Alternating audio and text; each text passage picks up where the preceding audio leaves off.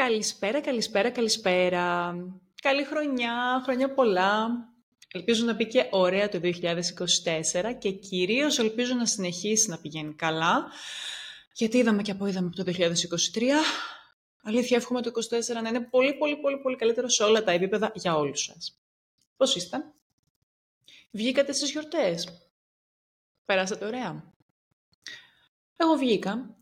Ένα βράδυ που ήμουν έξω, παρατηρούσα έτσι από την τζαμαρία στο μαγαζί ένα ζευγάρι που καθόταν λίγο πιο δίπλα, δίπλα και κάτω. Anyway, ήταν μια κοπέλα με το αγόρι της, η κοπέλα ήταν με το κινητό έτσι καθόταν κάτι χάζευε και το αγόρι είχε στην οθόνη του έναν αγώνα μπάσκετ, αν δεν κάνω λάθος, έβλεπε.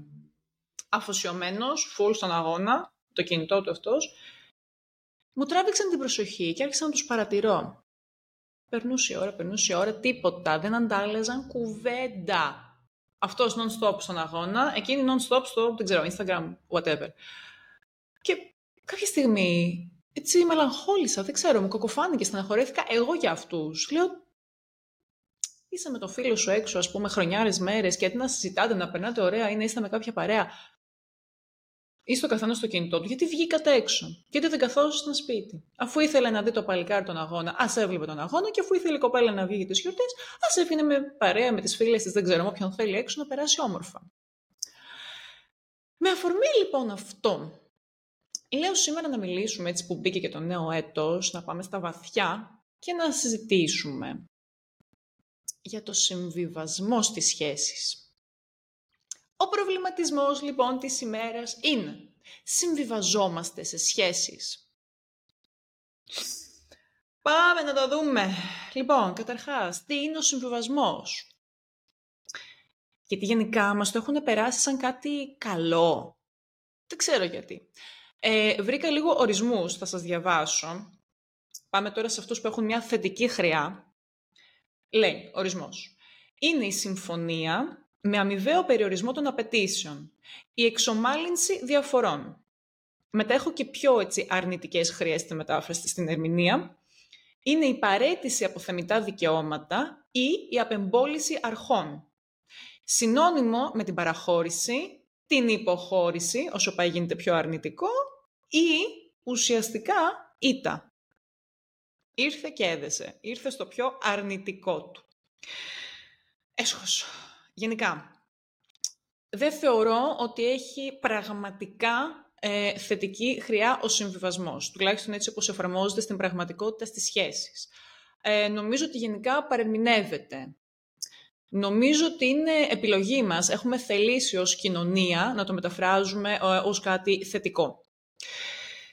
Πάμε τώρα να δώσω τη δική μου ερμηνεία, όχι την, των λεξικών, αυτών που βρήκα online, η δική μου ερμηνεία του συμβιβασμού σε μια σχέση είναι ότι είμαι σε μια σχέση που δεν θέλω 100%, δεν με εκφράζει 100%, έχει στοιχεία τα οποία με ενοχλούν πολύ. δεν θα με κάνει ποτέ αυτή η σχέση 100% χαρούμενη.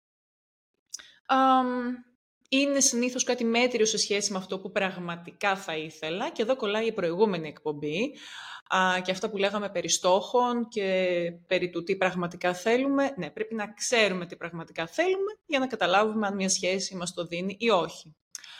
Δεδομένου λοιπόν ότι, έστω ότι ξέρουμε ότι θέλουμε αυτό, έχουμε κάτι που δεν είναι αυτό και συμβιβαζόμαστε και μένουμε. Τώρα να το κάνουμε λίγο πιο συγκεκριμένο, να εξαιρέσουμε τις περιπτώσεις όπου συνειδητά είμαστε σε κάτι το οποίο δεν μας εκφράζει 100%, αλλά είναι επιλογή μας για ένα συγκεκριμένο χρονικό διάστημα. αυτά συνήθως έχουν και ημερομηνία λήξης. Είναι καταστάσεις που λέμε θα ρίξω τα στάνταρς μου απλά για να περνάω καλά. Αυτά τα αφήνω στην άκρη, γιατί στην τελική είναι συνειδητή επιλογή, συνειδητός συμβιβασμός και με συγκεκριμένη διάρκεια. Οι προβληματικές καταστάσεις, οι πραγματικά προβληματικές, δεν είναι αυτές. Είναι αυτές τις οποίες δίνουμε πραγματικά χώρο, χρόνο, κομμάτι μας, κομμάτι του εαυτού μας, κομμάτι της ψυχής μας και επενδύουμε σε κάτι, το αφήνουμε και προχωράει, το οποίο δεν μας γεμίζει 100%. Αυτός είναι ο πραγματικός συμβιβασμός στις σχέσεις είναι οι καταστάσεις όπου καταπίνουμε πράγματα, ενώ ξέρουμε ότι μας ενοχλούν και ουσιαστικά εθελοτυφλούμε. Αυτές τις περιπτώσεις θέλω να ερευνήσουμε σήμερα. Τι κρύβεται πίσω από αυτό; έτσι όπως το έχω φιλοσοφήσει, τρία πράγματα. Κρύβεται φόβος, ανασφάλεια ή συμφέρον. Τώρα, ο φόβος. Φόβος είναι ότι, για παράδειγμα, δεν θέλουμε να μείνουμε μόνοι μας.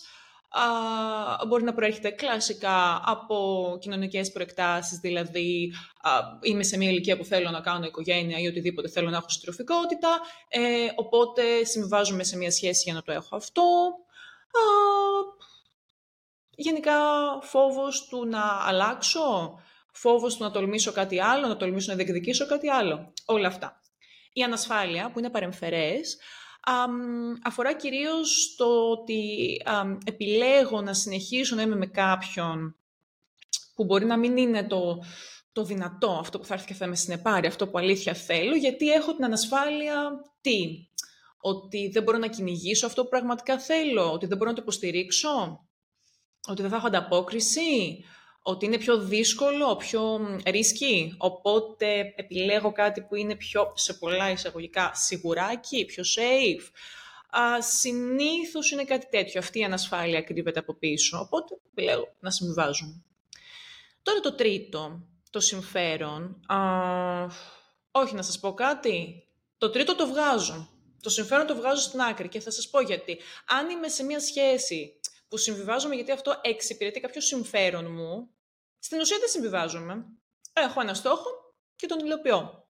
Δεν λέω ότι είναι ωραίο να είμαστε σε σχέσεις από συμφέρον, έτσι, προς Θεού, δεν α, υπερασπίζομαι αυτό, αλλά αν για παράδειγμα είναι ένα ζευγάρι που έχει μία λευκή σχέση, δηλαδή έχουν παράδειγμα από κοινού μία επιχείρηση, δεν χωρίζουν για να μην τη διαλύσουν, όμως έχουν ξεκαθαρίσει μεταξύ τους ότι κοίτα, η σχέση μας είναι καθαρά για το φαίνεστε. Ο καθένας κάνει τη ζωούλα του, είμαστε μαζί για τα τυπικά εκεί που πρέπει να είμαστε μαζί και στα υπόλοιπα καμία υποχρέωση. Εκεί, α, εγώ αυτό το λέω συμβασμό, γιατί ξέρουν τι τους γίνεται. Δεν οθελοτυφλούν, το κάνουν για ένα σκοπό. Οπότε καλά κάνουν. Όχι, αυτούς τους βγάζω απ' έξω. Δεν τους βάζω μέσα στο, στο συμβιβασμό. Λοιπόν, πάμε στα άλλα.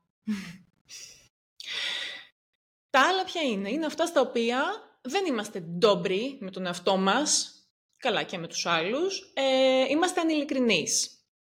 Υποστηρίζουμε καταστάσεις α, και τις συνεχίζουμε στη ζωή μας, ενώ ξέρουμε βαθιά μέσα μας ότι συμβιβαζόμαστε. Πάμε δηλαδή να δούμε έτσι παραδείγματα καθαρόεμου και γνήσιου συμβιβασμού. Α, παράδειγμα, είναι ένα ζευγάρι το οποίο είναι μαζί 8, 10, δεν ξέρω, 12 όσα θέλετε χρόνια. Πάντως πολλά χρόνια. Και μην πέστε να με φάτε, όπα, να σας προλάβω. Δεν μιλάω για αυτές τις αξιοθαύμαστες, σπάνιες, υπέροχες περιπτώσεις που ο ένας άνθρωπος έχει βρει τον άλλο και έχουν κουμπώσει. Είναι αυτό που λέμε είσαι ο άνθρωπός μου και περνάνε ωραία μαζί. Όχι, όχι, όχι, δεν μιλάω για αυτές. Μιλάω για τις μακροχρόνιες σχέσεις που είναι βάλτος, που σκυλοβαριούνται. Είναι αυτές οι περιπτώσεις έτσι μιζεροποίησης, που είναι λες και τους έχουν ρουφήξει τον εαυτό, λες και τους έχουν ρουφήξει την ψυχή των ανθρώπων. Είναι αυτές οι σχέσεις που είναι flat, που σέρνονται. Δεν μπορεί, θα έχετε δει τέτοια παραδείγματα, με γελιόμαστε. Είναι αυτές οι σχέσεις που επί της ουσίας έχουν κάνει τον κύκλο τους και οι άνθρωποι βαθιά μέσα τους το γνωρίζουν. Άλλο τώρα αν δεν το παραδέχονται. Παρ' όλα αυτά τις αφήνουν να ρολάρουν, δεν έχουν τα κότσια να φύγουν, να πούν ότι «ΟΚ, τέλος, δεν έχω κάτι άλλο να δώσω». ίσως φοβούνται, είναι αυτές οι ατάκες που ακούω ότι με αυτό έχω φέψω και αλάτι ή έχουμε περάσει τόσο μαζί, είναι ο άνθρωπός μου. Μα άμα ήταν ο άνθρωπός σου, δεν θα βαριώσουν, δεν θα έπλητες, θα περνούσες πραγματικά καλά γιατί είναι ο άνθρωπός σου. Και καταλήγουν αυτές οι σχέσεις μέχρι και σε γάμους. Oh my god. Όπως λέω πάντα, τουλάχιστον την ημέρα του γάμου σου, γιατί άντε για τα άλλα δεν μπορείς να προβλέψεις, ο έρωτας έρχεται, φεύγει, δεν μπορείς να τον κρατήσεις έτσι πάντα. Αλλά τουλάχιστον την ημέρα του γάμου σου, να είσαι καψούρης, να είσαι ερωτευμένος. Αυτό που βλέπω ζευγάρια μετά από αιώνες να καταλήγουν σε γάμο, όντας μέσα στην πλήξη, είναι, είναι κρίμα. Δηλαδή, μην το κάνεις, ρε παιδί μου. Χώρισε, βρει κάποιον άλλο να παντρευτείς ή μην παντρευτείς. Αλλά να φτάσεις εκεί, εκείνη την ημέρα, και αντί να είσαι χαρούμενος, να θες να αναζουλήξεις τον άλλον απέναντί σου, να τον κοιτάς σε φάση. Έτσι, πάμε το κάνουμε και αυτό. No, no, no, no. Είναι ο απόλυτος συμβιβασμός.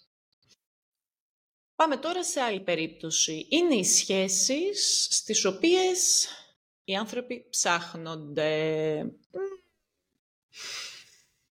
είναι αυτό που σου λέει άλλη, ξέρεις τι, να, βρήκα κάτι μηνύματα στο κινητό του στο inbox, είναι αυτά που σου λέει ότι να, ο τάδε κάνει ad διάφορες τύπησες και λοιπά και λοιπά και λοιπά. Και εκεί τι κάθεσαι ακριβώς και περιμένεις. Συμβιβάζεσαι γιατί. Η σχέση, όταν ξεκινάει, είναι στα καλύτερά της από εκεί και πέρα υπάρχει μόνο πτωτική τάση. Οπότε, αν τουλάχιστον στα πρώτα χρόνια δεν σου λέει καλά και βλέπεις ότι ή το ένας ή το άλλος, είτε και οι δύο, έχουμε έτσι τα μάτια μας και τα ραντάρ μας ανοιχτά δεξιά και αριστερά, αυτό μόνο χειρότερο μπορεί να γίνει. Καλύτερο δεν θα γίνει. Είναι όπως αγοράζει ένα καναπέ. Όταν τον πάρεις στον καναπέ είναι καινούριος, είναι τέλειος, δεν βουλιάζει πουθενά, είναι όλα υπέροχα. Με τα χρόνια μόνο χειρότερος θα γίνει να φτιάξεις ο καναπές ξαφνικά να γίνει καινούριος όπως τον πήρες, δεν θα γίνει. Θα τον έχεις όλο και πιο χαλασμένο, όλο και με μεγαλύτερη λακκούβα εκεί που κάθεσαι και όσο περνά τα χρόνια η λακκούβα θα μεγαλώνει, θα μεγαλώνει, θα μεγαλώνει. Άμα χαλάσει τελείως ο καναπές κάποια στιγμή, τι θα κάνεις; Θα τον αλλάξεις. Τη σχέση, γιατί όχι. Και να το χοντρίνω λίγο, αυτό το ψάχνουμε που είπα πριν, τι εξέλιξη μπορεί να έχει. Είναι λίγο στάνταρη πορεία, αν χειροτερέψει, θα οδηγήσει σε κέρατο. Nice. Οπότε πάμε στην περίπτωση των σχέσεων στις οποίες έχει πραγματοποιηθεί, υλοποιηθεί κέρατο. Είτε από τη μία πλευρά, από την άλλη ή και από τις δύο. Και συνεχίζουν. Και πάνε σε couples therapy, το παλεύουνε; Γενικά είναι ένας πολύ μεγάλος συμβιβασμός. Αλλά πόσο υγιής μπορεί να είναι η σχέση μετά; Γιατί να τον κάνεις αυτό το συμβιβασμό; Άπαξ και μπει αυτό το μικρόβιο στη σχέση. Αυτό νομίζω πάντα θα μένει εκεί μέσα, πάντα θα υπάρχει στο μυαλό. Και όσο και να προσπαθείς μετά να πείσει στον εαυτό σου ή τους άλλους ότι είσαι χαρούμενος και ότι το ξεπέρασα και ναι, μπορούμε, νομίζω αυτό δεν φεύγει ποτέ το γυαλί που λένε αν ραγίσει δεν ξανακολλάει, νομίζω σε αυτή την περίπτωση όχι, δεν ξανακολλάει. Σε άλλες, ίσως με μια πάρα πολύ ειδική κόλλα, να ξανακολούσε. Γενικά, στην ε, περίπτωση που απατήσει κάποιος, νομίζω ότι πολύ, πολύ, πολύ, πολύ δύσκολα ξανακολλάει και νομίζω ότι αυτός ο συμβασμός είναι καταδικασμένος να αποτύχει. Εντάξει, κοιτάξτε με στα μάτια, ας πούμε την αλήθεια.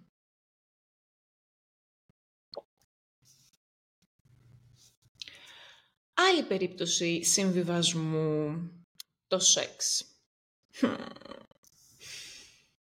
Είναι αυτό που ακούς ας πούμε ζευγάρια και σου λέει η άλλη ή ο άλλος ότι κάνουμε σεξ μία φορά στις τρεις εβδομάδες, μία φορά το μήνα.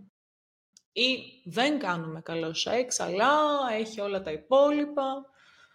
Γενικά ανικανοποιητοί άνθρωποι αλλά γιατί, γιατί να συμβιβαστεί σε μια σχέση που, κακά τα ψέματα, το σεξ είναι πάρα πολύ βασικό στοιχείο μιας σχέσης. Δεν είναι ένα μικρό χαρακτηριστικό που το βάζουμε στην άκρη. Είναι κάτι που επηρεάζει όλη μας τη ζωή, όλη μας την ψυχοσύνθεση. Μας βγαίνει στην καθημερινότητά μας. Το αν περνάμε καλά σε αυτό το τομέα ή όχι. Φαίνεται. Ό,τι και να κάνει. Φαίνεται.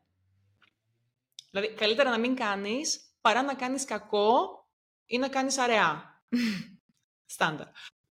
Γιατί να συμβιβαστεί σε μια σχέση στην οποία δεν είναι καλός αυτός ο τομέας. Άλλο τώρα μια περίοδος να είναι λίγο περίεργη, να μην πάει καλά για ένα πολύ συγκεκριμένο χρονικό διάστημα. Εντάξει, αυτά συμβαίνουν, ok, είμαστε άνθρωποι. Αλλά το να είναι αυτό το, το βασικό, το σύνηθε στη σχέση, θεωρώ ότι είναι κάτι που σε σκοτώνει μέρα με τη μέρα. Γιατί να κάτσεις αυτό και να το ανέχεσαι, για ποιο λόγο; Πόσο φόβο μπορεί να έχεις ότι δεν θα βρεις κάτι καλύτερο, δεν θα βρεις κάτι άλλο άμεσα, θα μείνεις μόνος σου, ώστε να μένεις και να το ανέχεσαι αυτό. Το θεωρώ πολύ στενάχωρο. Τώρα πάμε στο αγαπημένο μου. Έλα ο συμβιβασμός. Λοιπόν, αγαπημένο μου topic. Το να είσαι με κάποιον που δεν τον θέλεις 100%. Ενώ, ενώ παράδειγμα μπορεί να υπάρχει κάποιος άλλος που θέλεις ή που έχεις θελήσει 100% ή μπορεί να υπάρξει κάποιος άλλος τέλος πάντων στην πορεία που να τον θελήσεις περισσότερο.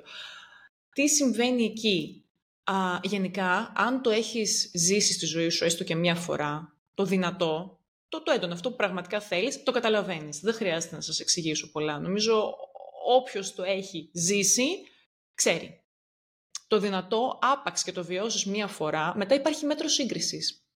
Δεν μπορείς να κάνεις κάτι. Δεν μπορείς μετά, αν δεν είναι αυτό που έχεις τώρα δυνατό, να πείσει τον εαυτό σου τι είναι. Δεν γίνεται, γιατί μέσα σου ξέρεις πώς είναι, έχεις νιώσει πώς αντιδράει ο οργανισμός σου, το μυαλό σου, όλες σου οι πράξεις, όταν είσαι πραγματικά εκεί, ερωτευμένος, γουστάρεις.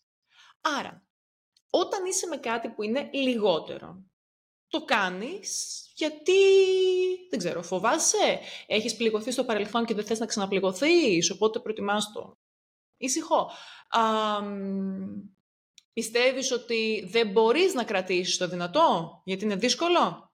Δεν ξέρω, πάντως το θεωρώ απόλυτο συμβιβασμό, ο οποίος είναι λες και σου χτυπάει ένα καμπανάκι μέσα συνέχεια. Εάν το βιώνεις αυτό στη σχέση σου, δεν νομίζω ότι μπορείς μια μέρα να ηρεμήσεις. Νομίζω ότι κάθε μέρα κάτι θα γίνεται και θα στο υπενθυμίζει αυτό, ότι ξέρεις τι, δεν είναι αυτό στο 100% σου. Κι όμως μένεις εκεί και αφήνεις το χρόνο να περνά. Γιατί; Είναι χίλιες φορές καλύτερο να είσαι με κάτι που πραγματικά θέλεις και ας έχει ζόρια, παρά να είσαι με κάτι το οποίο είναι μεν εύκολο, αλλά δεν είναι αυτό που θα είσαι 100%. Για μένα είναι χαμένος χρόνος από τη ζωή σου. Και εδώ κολλάνε και οι σχέσεις, α, αυτές που κάνουμε το συνδέω με αυτό που είπα και πριν, αν έχουμε π.χ. περάσει κάτι άσχημο και μετά θέλουμε να ηρεμήσουμε, εδώ έρχονται και κουμπώνουν αυτές οι σχέσεις που βολεύουν και εμάς και τους γύρω το καλό παιδί που λέμε. Αυτό είναι dead end από μόνο του. Μπορεί να έχεις περάσει κάτι πολύ άσχημο στο παρελθόν, οπότε μετά γνωρίζει έναν άνθρωπο που είναι έτσι... Είναι αυτό το no words, είναι αυτό που τα έχει όλα έτσι όμορφα και, και καλούτσικα και γλυκούτσικα και επιλέγεις αυτό για να έχεις το κεφάλι σου ήσυχο οι άλλοι γύρω σου όλοι σου λένε τι ωραία ηρέμησες. Συνήθως αυτές τις περιπτώσεις είναι πολύ αγαπητές από την οικογένεια. Βολεύουν πάρα πολύ έτσι το οικογενειακό περιβάλλον γύρω. Όλοι σου λένε μπράβο, μπράβο, μπράβο, τι καλό παιδί. Ναι, και εσύ μέσα σου είσαι μέσα στο μαράζι. Γιατί το ξέρεις. Το ξέρεις ότι είναι το καλό παιδί και όχι το καλό παιδί. Έχει πολύ μεγάλη διαφορά. Μετά υπάρχουν οι σχέσεις που ο ένας από τους δύο θέλει περισσότερο. Αυτό φαίνεται, κάνει μπαμ όσο και να θες να το κρύψεις. Αν ο ένας από τους δύο είναι εκεί 100% και άλλος είναι 80%, φαίνεται. Και το ξέρουν και οι δύο. Και αυτός που θέλει παραπάνω το γνωρίζει και ο άλλος που τέλος πάντων θέλει λιγότερο και συνήθως είναι αυτός που έχει το πάνω χέρι, το γνωρίζει. Το ξέρουν και δεν είναι κοινό μυστικό. Άλλο αν δεν το λένε, δεν το παραδέχονται, δεν το ομολογούν είτε πάλι ένας συμβιβασμός που δεν τον καταλαβαίνω. Γιατί να μην είσαι με κάποιον που είναι αμοιβαίο το πράγμα. Είναι μαγεία το αμοιβαίο, είναι μοναδικό, μπορεί να οδηγήσει σε τρομερές έτσι, εκρήξεις, με την καλή έννοια. Γιατί να επιλέγεις κάτι, ενώ ξέρεις ότι η άλλη μεριά θα τραβάει πάντα λιγότερο. Εσύ θα τραβάς πάντα περισσότερο κουπί. Γιατί να το κάνεις αυτό, γιατί να μείνεις σε αυτό; Άλλη ωραία περιπτωσούλα είναι οι σχέσεις χωρίς εξέλιξη. Είναι οι σχέσεις που τα χρόνια περνούν και αυτές είναι σταθερές, αναλύωτες, ίδιες στο χρόνο. Παράδειγμα, είσαι με τον άλλον τρία χρόνια, ξέρω εγώ, και δεν κάνεις κάποια αλλαγή. Π.χ. συγκατοίκηση. Δεν λέω εγώ ντε και καλά να κάνεις συγκατοίκηση, είναι μία επιλογή. Αλλά γιατί δεν κάνεις αυτό, ή τέλος πάντων κάτι άλλο, δεν ξέρω. Να αλλάξετε μέρος, να αλλάξετε κάποια μορφή, κάποιο... κάτι στη σχέση, να δώσετε μια νέα πνοή. Α, γενικά, όπως λέω συνέχεια, δεν υπάρχει τίποτα πιο σταθερό από την αλλαγή. Ναι. Εάν η αλλαγή δεν γίνεται μέσα στην ίδια τη σχέση, ώστε να την φρεσκάρει, ώστε να υπάρχει εξέλιξη, ώστε να προχωράει, ώστε οι άνθρωποι να ανανεώνονται από κοινού, ε, τότε καλύτερα κάνε μόνος σου την αλλαγή, σηκωφίγει από τη σχέση και εξελίξου μόνος σου. Δεν υπάρχει νόημα να είσαι σε κάτι το οποίο είναι απλά ίδιο, κάθε μέρα ίδιο. Είναι μια μονοτονία, δεν έχει κάτι να σου προσφέρει, δεν θα εξελιχθείς ούτε εσύ προσωπικά εφόσον δεν εξελίσσεται η ίδια η σχέση σου, που είναι ένα βασικό κομμάτι της ζωής σου, της καθημερινότητάς σου. Ε, και πάλι, θα πω το ίδιο, δεν καταλαβαίνω γιατί να συμβιβάζεσαι σε αυτό. Στο ίδιο πλαίσιο είναι και οι σχέσεις στις οποίες ο ένας εξελίσσεται συνεχόμενα και όλος όχι, μένει στάσιμος. Αυτό εντάξει μπορεί να γίνεται είτε από επιλογή του να μένει στάσιμος ή επειδή τον έχει βάλει ο άλλος σε ένα τρυπάκι ότι εγώ θα προχωράω και εσύ θα ακολουθείς τις δικές μου ανάγκες. Όποια και να είναι η περίπτωση πάντως, εάν στην πορεία ξεκινάμε έτσι και ο ένας μετά πηγαίνει έτσι και ο άλλος είναι απλά έτσι, έτσι, έτσι ακολουθάει, ε, είναι ένα τέρμα δυσλειτουργικό πράγμα. Το ένα από τα δύο μέλη έχει συμβιβαστεί και αφήνει πίσω ένα δικό του κομμάτι της ε, ζωής του, ένα, ένα κομμάτι της πορείας του το οποίο φυσικά σε βάθος χρόνου θα το μετανιώσει, ε, επομένως δεν έχει κανένα λόγο να κάνει αυτή την παραχώρηση. Θα πρέπει να υπάρχει αλληλοϊποστήριξη, ώστε και τα δύο μέλη της σχέσης να προχωράνε παρέα ταυτόχρονα και όμορφα. Μια άλλη μορφή συμβιβασμού είναι οι σχέσεις που σε αλλάζουν. Με τρομάζει πάρα πολύ αυτή η μορφή συμβιβασμού. Ε, ξέρω, ας πούμε, ανθρώπους που μπήκαν σε μια σχέση έχοντας ένα συγκεκριμένο vibe, μια ταυτότητα. Ε, και μετά στην πορεία χάνουν αυτή την, πώς να το πω, τη φωτεινότητά τους. Χάνουν το, το άστρο τους.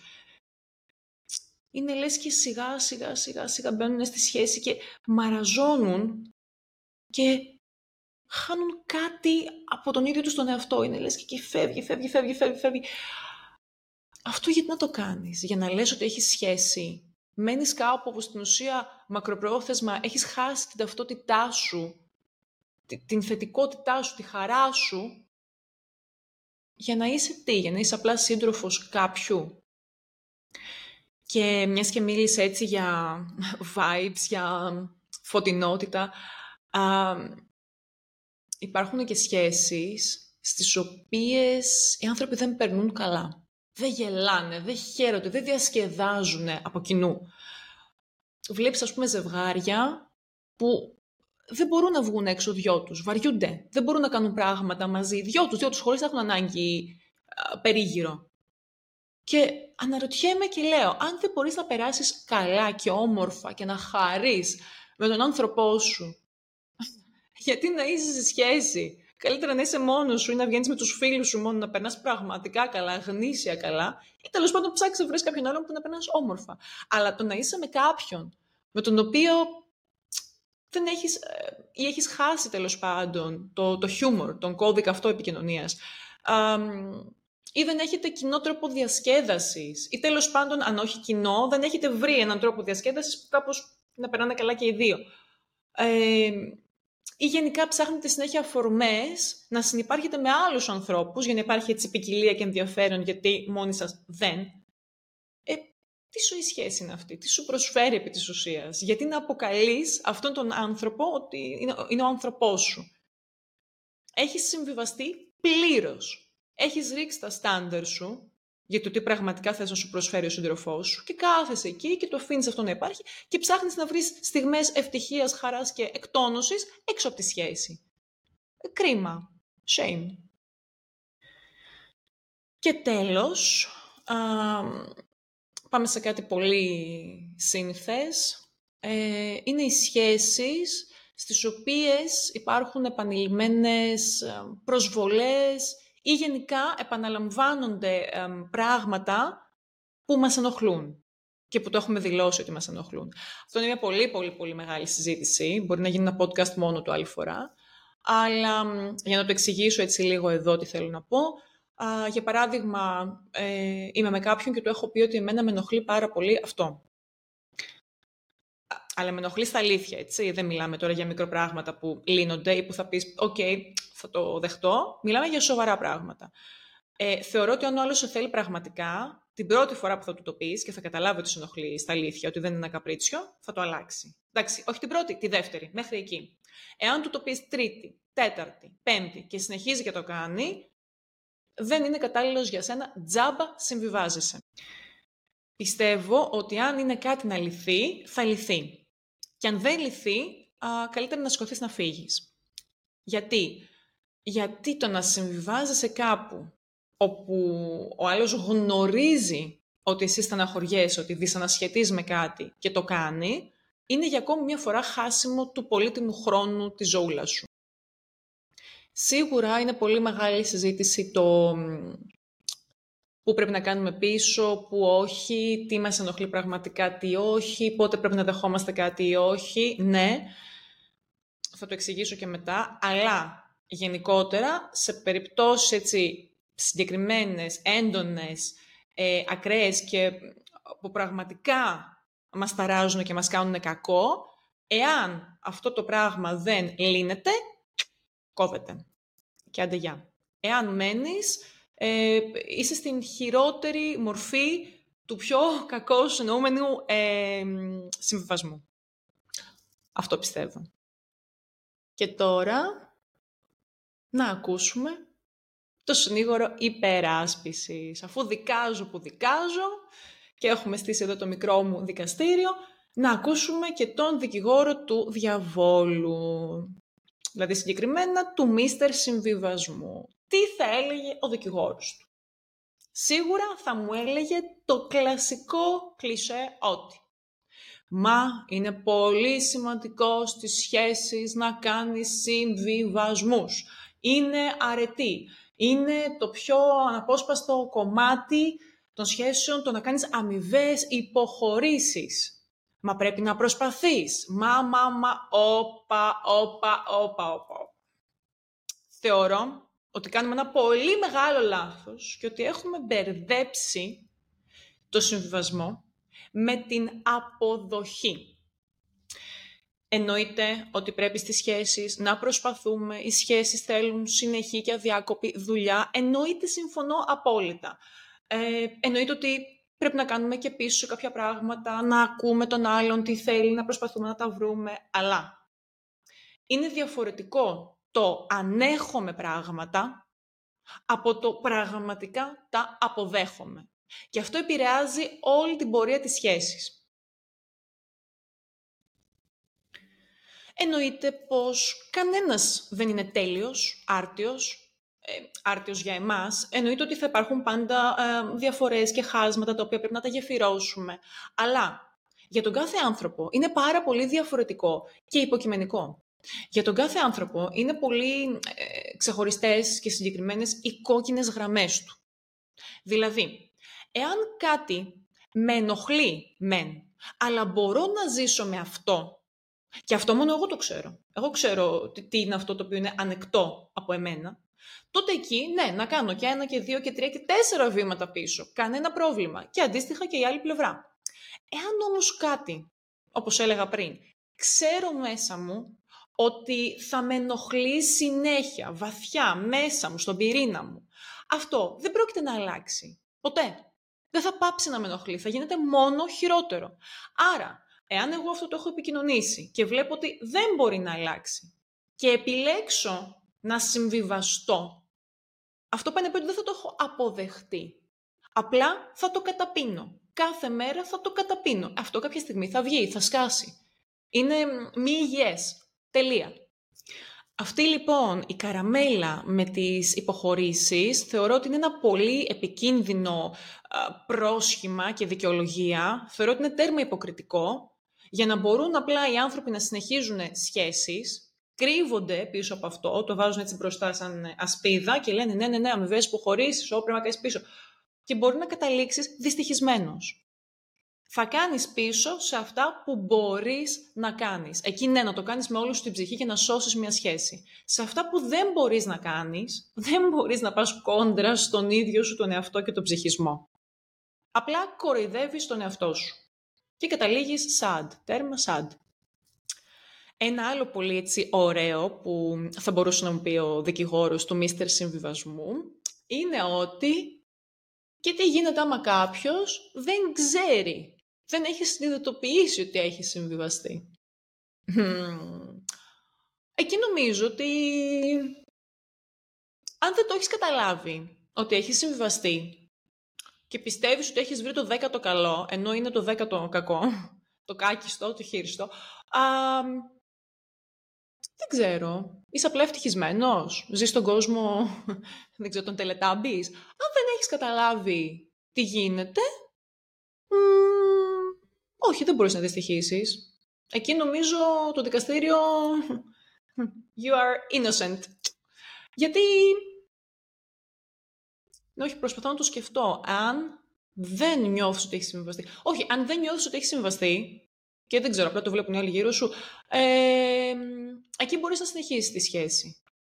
Το πρόβλημα είναι όταν το ξέρεις και εθελοτυφλείς και δεν το παραδέχεσαι έτσι ανοιχτά στους άλλους και, και στον εαυτό σου προσπαθείς να το πνίξεις, να το κρύψεις, να το βάλεις κάτω από το χαλάκι.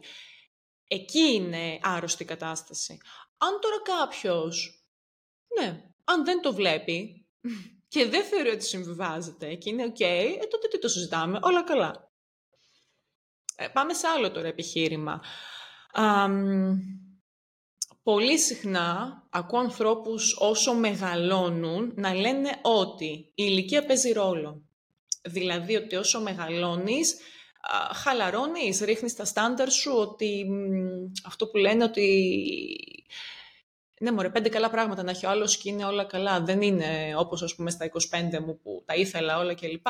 Εγώ εκεί θα διαφωνήσω και θα πω τα εξής ότι αφενός εγώ δεν πιστεύω ότι όσο μεγαλώνουν οι άνθρωποι ρίχνουν τα στάνταρ τους. Εγώ ίσα πιστεύω ότι όσο μεγαλώνουν, τόσο πιο πολύ, λέμε τώρα, βρίσκουν τον εαυτό τους και ξέρουν τι θέλουν, τόσο πιο απόλυτοι ίσως γίνονται. Um, απόλυτοι ίσως, πω πω ξύμορο αυτό. Τέλος πάντων, α, τόσο πιο δύσκολο τους είναι να κάτσουν να ανεχτούν πράγματα, έτσι νομίζω. Μπορώ να κάνω λάθος, εγώ έτσι το βλέπω. Και από την άλλη, δεν πιστεύω ότι οι σχέσεις έχουν ηλικία. Γιατί, θα σας πω, έχω δει ανθρώπους που έχουν βρει την ευτυχία και την ολοκλήρωση και ε, τρελάθηκαν, ας πούμε, και την πάτησαν σε μεγαλύτερες ηλικίες. Δηλαδή δεν μπορεί κάποιος, ας πούμε, να βρει μια σχέση που είναι έτσι το 100% για εκείνον στα 40 του, στα 50 του. Εντάξει, ίσως το πιο σωστό θα ήταν να σας απαντήσω σε 20 χρόνια από τώρα, αν ζω, αλλά με βάση αυτά, τέλος πάντων, που βλέπω τώρα, με τα ερεθίσματα που δέχομαι και με ό,τι παρατηρώ γύρω μου, πιστεύω ότι όχι, η ηλικία δεν παίζει ρόλο και δεν χρειάζεται να συμβιβάζεται κανείς επειδή, ξέρω εγώ, είναι 40, 45, whatever. Όχι. Γιατί η ζωή πάντα μπορεί να μας προσφέρει ωραίες εκπλήξεις, και δεν πρέπει να σταματήσουμε να πιστεύουμε ότι θα βρούμε αυτό που πραγματικά μας ταιριάζει και μας ε, ολοκληρώνει και μας εκφράζει. Οπότε δεν χρειάζεται να φοβόμαστε επειδή μεγαλώνουμε και να καταφεύγουμε στον συμβιβασμό. Τέλος, υπάρχει και ένα ζώρικο επιχείρημα. Τι γίνεται όταν υπάρχουν παιδιά; Ε, είναι μια ειδοποιώς διαφορά το παιδί. Ε, εντάξει, για μένα, παράδειγμα, ένας γάμος είναι ακριβώς το ίδιο πράγμα με μια σχέση, αν δεν υπάρχουν παιδιά. Το όλο πράγμα αλλάζει όταν υπάρχει οικογένεια, όταν έχεις κάνει και παιδί. Ε, σίγουρα, ε, ο συμβιβασμός που θα κάνεις όταν έχεις παιδί είναι μεγαλύτερος. Σίγουρα θέλει πολύ μεγαλύτερη σκέψη, δεν το συζητώ. Όμως και πάλι πρέπει να υπάρχει ένα όριο αυτές οι κόκκινες γραμμές που έλεγα πριν, που είναι για τον καθένα μοναδικές. Ε, διότι ένα παιδί σε μια οικογένεια που το ζευγάρι, όπου η σχέση είναι δυσλειτουργική γιατί υπάρχει έντονος συμβιβασμός, ε, δεν θα είναι χαρούμενο. Και θα το νιώθει αυτό. Ίσως είναι καλύτερα, και το βλέπουμε αυτό και στην πράξη, ότι ίσως είναι καλύτερα να χωρίσουν αυτοί οι δύο άνθρωποι για να είναι ε, πιο ευτυχισμένοι όλοι, όλα τα μέλη της οικογένειας. Διότι τα παιδιά ακόμα και μικρά θα τον καταλάβουν τον συμβιβασμό, θα τον αντιληφθούν, γιατί ε, ξεπετάγεται έτσι με μικρά ξεσπάσματα ε, από τους γονείς. Άρα όλοι θα το αισθάνονται. Γιατί λοιπόν είναι ένα κοινό μυστικό, ας πούμε έτσι, και να το ανέχονται όλοι και να συνεχίζουν με αυτό, αντί να κοιτάξουν, να το λύσουν, να προχωρήσουν και να είναι όλοι πολύ πιο απελευθερωμένοι, χαρούμενοι και ολοκληρωμένοι. Σίγουρα είμαι υπέρ της προσπάθειας, έτσι. Δεν είμαι υπέρ του να εγκαταλείπεις εύκολα. Ε, ναι, να παλεύεις, αν κάτι βλέπεις ότι μπορεί να βελτιωθεί, δεν λέω καν να αλλάξει, γιατί δεν πιστεύω ότι αλλάζουν ας πούμε, οι άνθρωποι 100%, αλλά τέλος πάντων μπορεί κάτι να, να βελτιωθεί, να σου κάνει τη ζωή σου λίγο πιο εύκολη. Να μπορείς να ζεις με αυτό. Αλλά είμαι και υπέρ της ουσίας. Δηλαδή, να παλεύεις μεν, αλλά όχι σε τελειωμένες καταστάσεις. Εάν κάτι βλέπεις ότι είναι πραγματικά συμβιβασμός και δεν σου προσφέρει αυτά που θέλεις, ε, καλύτερα να φεύγεις. Καλύτερα να έχεις τα κότσια, να πεις ότι ναι, προχωράω, αποχωρώ, κοιτάω να βρω κάτι καλύτερο. Άρα, υπάρχει τελικά συμβιβασμός στις σχέσεις; Ναι, ναι, ναι, ναι, ναι, ναι. Υπάρχει full αυτή η μάστιγα, δυστυχώς.